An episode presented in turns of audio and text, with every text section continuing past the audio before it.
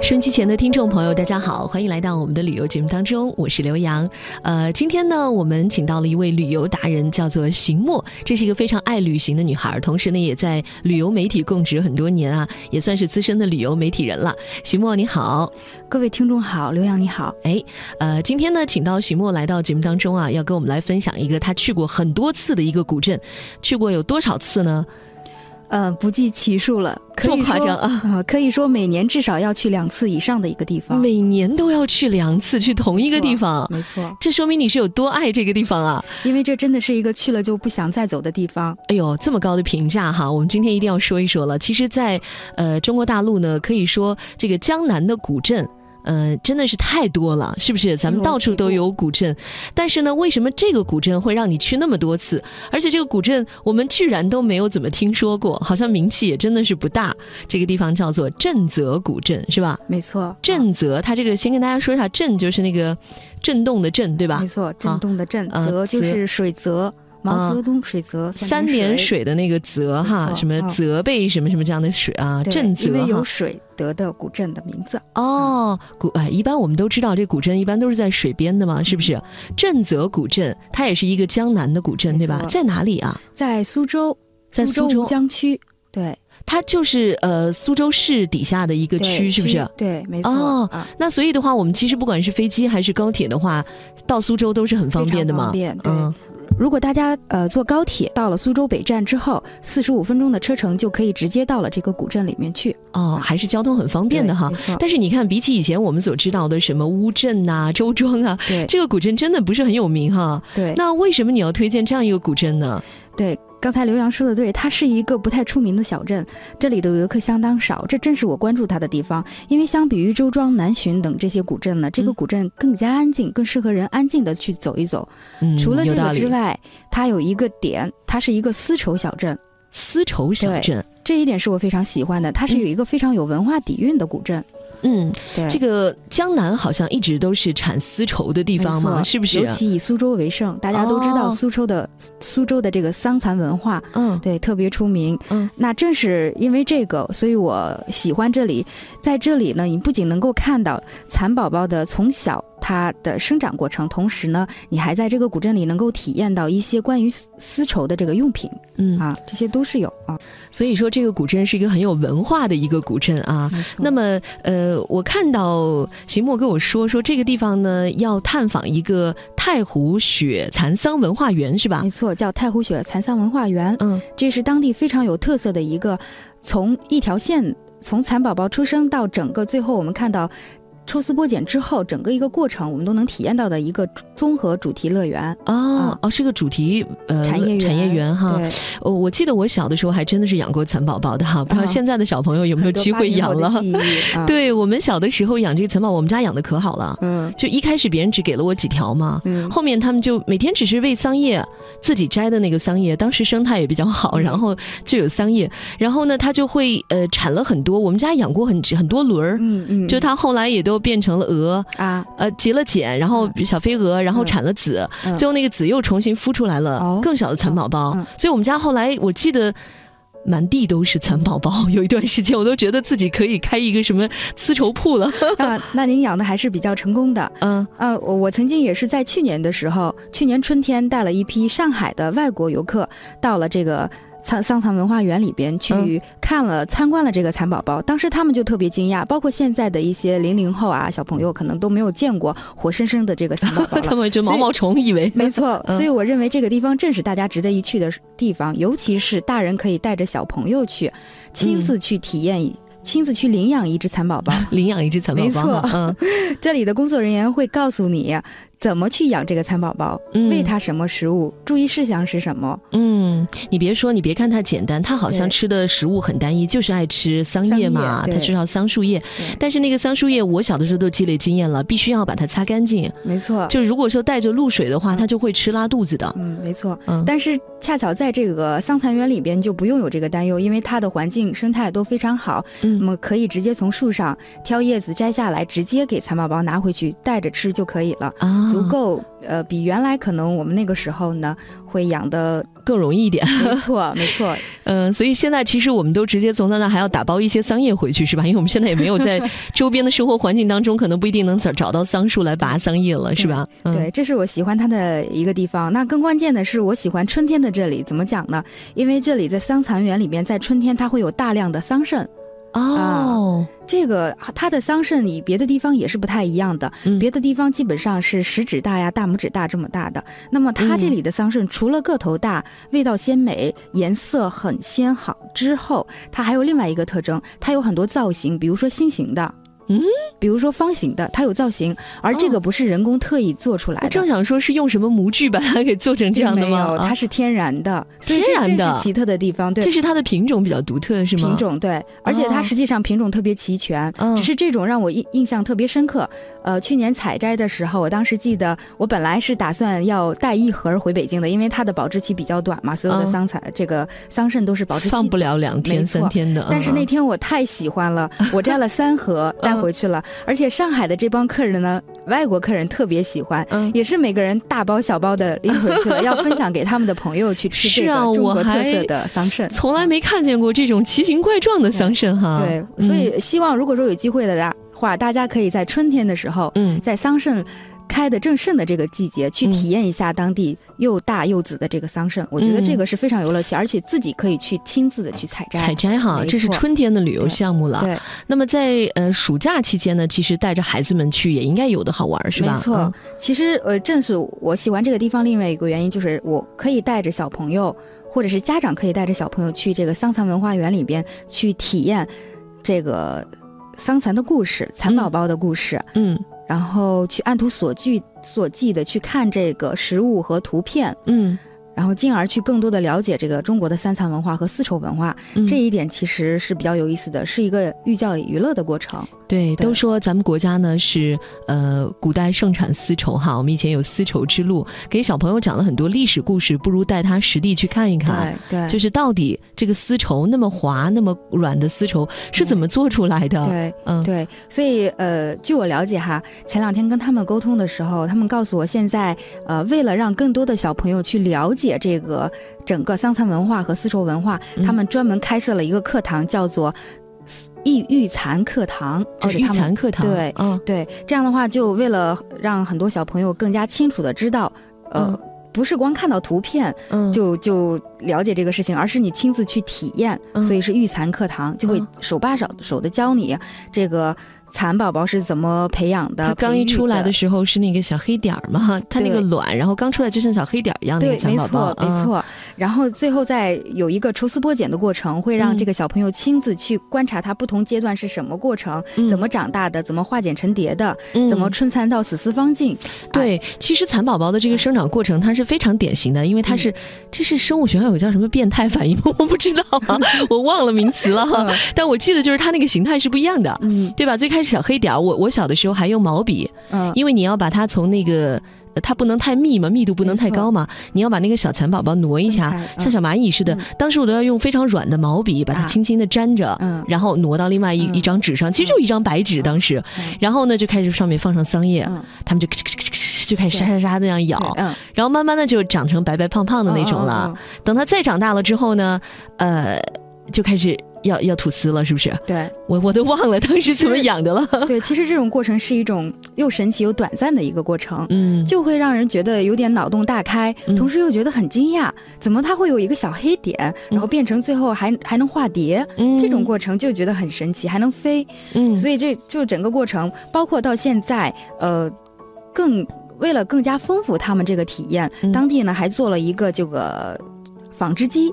啊，对，小朋友可以去亲自看这个，怎么就是把那个蚕丝给它给刻出来的，是不是啊？对，所以这个流程我觉得还是蛮好的，而且小朋友自己可以亲自去体验。嗯啊，他们现在还做了一些关于这个呃桑蚕的手工艺品。嗯，其实这个桑蚕除了能能织成这种丝绸用品之外呢，那更有一个就是为了大家审美的需求，他们现在做成了一种手工艺品，可以直接带走的。嗯，对，这种我觉得也是一个可以做成，比如说有什么东西呢？呃，比如说那个可以刻成玫瑰花的形状，哦，刻成玫瑰花的形状。对，这是当地的，呃，现场会有老师教你什么东西刻成玫瑰花的形状。把这个蚕丝去怎么做，怎么做造型哦，把蚕丝弄成一个玫瑰花的形状，对，然后最后你还可以打包带走的一个东西。我觉得这个还，我觉得这个必须得现场去体验才能更加感触到它是 多么的神奇，多么美好。对，这个是一个非常好的亲子游的项目啊，怪不得你要推荐这个震泽古镇哈，它是一个丝绸小镇，而且我听邢墨说呢，这个呃，当地如果住在那边的什么古镇里面的客栈里面，其实它很多用的都是那种丝绸的那种制品，床上用品全是丝绸的。啊，好好，很舒服。我突然想起来，好像很多年前看听到过一个轶事，就是说那个蒋介石的夫人宋美龄啊，她是说因为有皮肤病还是怎么样，她说身体过敏，所以她只能用丝绸的。嗯，所以她当时到美国去出访的时候，她。全部空运了丝绸的睡衣、丝绸的床单，当时还是在国外都引起了轰动哈。所以说，你要是真的贴身用一下那个丝绸的那个床上用品，那个感觉应该也是亲肤哈，非常舒服的。对，质地特别细腻，而且呃，在当地呢，其实刚才刘洋也提到了，有很多这个古香古色的这种民宿，这也是当地这个古镇上的一个特色。而且他们里边确实所有的床单、被褥、枕头全部都用的丝绸用品，在那儿住的。不亚于五星酒店的体验哦，真的啊可以这么说。那但是价格呢？价格其实并不会很贵，两三百块钱是比比较适中的一个价格。哦，两三百人民币就有可以，但是也要分淡旺季。比如说现在的话，可能呃古镇也是一个热点哈。就是在暑期的时候是一个旺季，旺季暑期和春天的时候，古镇都比较旺。那么这个时候可能一个是房难订，另外一个是房价可能会稍微略高一点。那平时的话，两三百是没问题的，就已经可以住得很好了，是吧？住得很好，而且它当地的这个民宿呢，都是在原来呃当地人住的这个房子改建而成的，修旧如旧的。感觉也有对，所以它整个不会说是像我们现在住的这个酒店进去就几十间房间、几百间房间，它都是每个房都有不同的。因地制宜嘛，那种主题是吧？对，都有不同的主题，而且一个客栈里边可能它就有三五间房，可以说，比如说三五好友大家一块住一套这种的，就有点包场的感觉了，是吧？对，而且它当地还能提供一些当地特色茶，这一点体验我觉得都是蛮好。对，所以其实我们推荐说，如果你要去游古镇的话，是一定不能只在白天去的，你一定是要晚上在那边住一晚上的，对吧？对，尤其是呃下雨天的时候，这个时候会更加唯美，嗯，完全能感觉到。打着油纸伞的姑娘在路上慢慢走的这种这种画面感非常强，可能很多人都看过戴望舒的那个雨巷是吧？是一个丁香般的女子，是不是？其实我们对于江南是有很多的想象的，我自己也感觉呢。你住在里面，下雨啊，雨天的时候，这个江南水乡那个整个的气息，你都觉得朦朦胧胧当中，你就觉得有点时光穿越了似的。没错，而且这个古镇我有一点地方还想说，它。它就是除了丝绸文化是它的一个特征之外啊，它当我觉得它是一个黑马。为什么说它是黑马呢？因为大家刚才刘洋也说了，江南的古镇特别多，嗯，而这个古镇似乎大家好像没有听过，嗯，但实际上如果提一个人的名字，可能大家都会知道姚明。姚明和古镇有什么关系？因为姚明实际上的，姚明的老家就是这里。哦，姚明的姚姚明是上海人呢。姚明是，但他老家是这个这里是吗？没错，他是他的爷爷姚学明，包括他的父亲都是在这个古镇长大的，所以到现在古镇的这个镇泽古镇，很多人都还知道他家老宅子在什么位置。哦，他们家还有老宅子在那里呢。没错，没错，而且成了景点了吗？挺大，就在如果大家有兴趣的话，可以去百度查一查，或者是大家可以去呃现场去体验一下。有很多粉丝要去那边去打卡是吧？经常会有，嗯，经常会有当地人就会给介绍，因为他们当地有一个家族叫姚家。姚姓嘛，姚姓是个大家族，而且当地人都会说，这个姚姓家的人只要出生了，肯定都是大个头。大数据显示啊，现在我们都讲大数据，大数据统计显示，确实姓姚的，基本上你看到那个大马路上走的这个大高个儿哈，在古镇上走的大高个儿，你问他，大部分都是姓姚的啊，有这么一个有这么一个特征，也是他长那么高，一定是有家族基因在里面的，是不是？对，所以当地说，你看大高个儿，他是姓姚。必定是无疑的，就有这种说法，有点意思哈。呃，所以其实我们没有想到这么一个不出名的小镇哈，原来它其实还是呃出名的大名人姚明的故乡哈。那么我们也非常感谢邢墨给我们介绍了这样一个小镇，它就在苏州。呃，也正是我们一直想给大家推荐的，就是不要去那种已经被开发过度、人特别多的，即使它的景色再美，那个旅游感受都是不太好的。而且这个地方确实它的商业化气息没有那么浓，嗯，真的是一种。就是纯那个年代的古香古色，嗯，非常淳朴的一个气息在里边。我觉得大家可以去体验一下这个地方。嗯，好，非常感谢邢墨给我们介绍了这样一个震泽古镇。呃，那么震泽古镇呢，不光是有游览的地方哈，啊，其实还有很多好吃的哈。没错，我们可以在以后的节目当中呢，再继续来为大家介绍。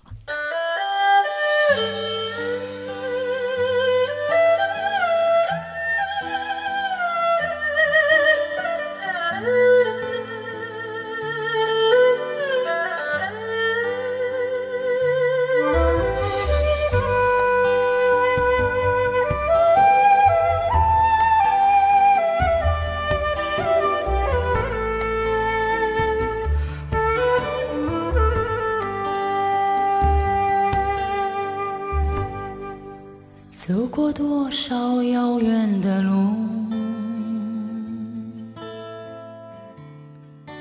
回头还要回家。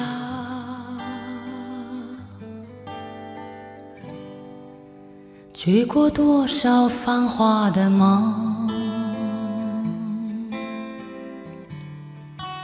梦醒还是了无牵挂。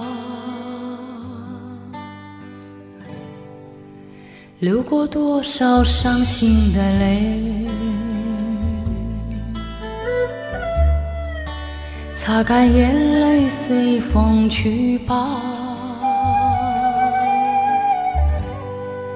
喝过岁月断肠的酒，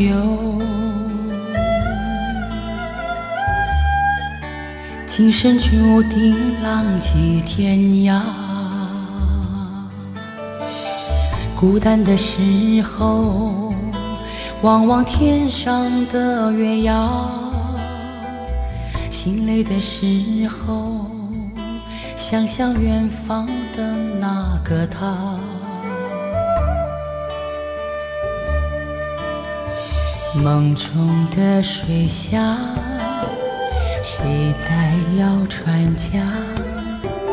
小船荡呀荡。一生多悠扬，看那夕阳落下，山青倒映在水面上。水面落花，谁能把它留下？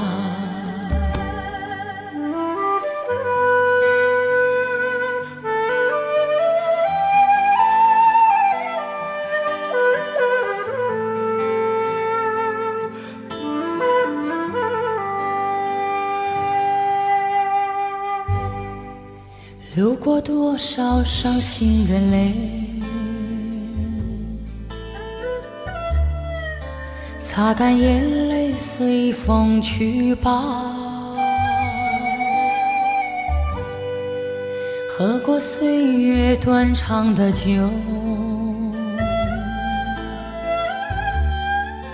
今生注定浪迹天涯。孤单的时候，望望天上的月牙；心累的时候，想想远方的那个他。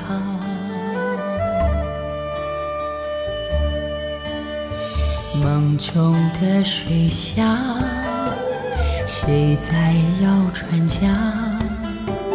小船荡呀荡。一生多悠扬，看那夕阳落下，山青倒映在水面上。水面落花，谁能把它留下？梦中的水乡，谁在摇船桨？小船荡呀荡。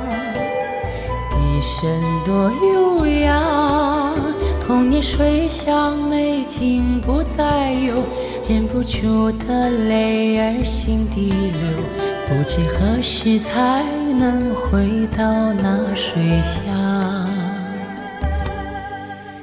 不知何时才能回到那水乡。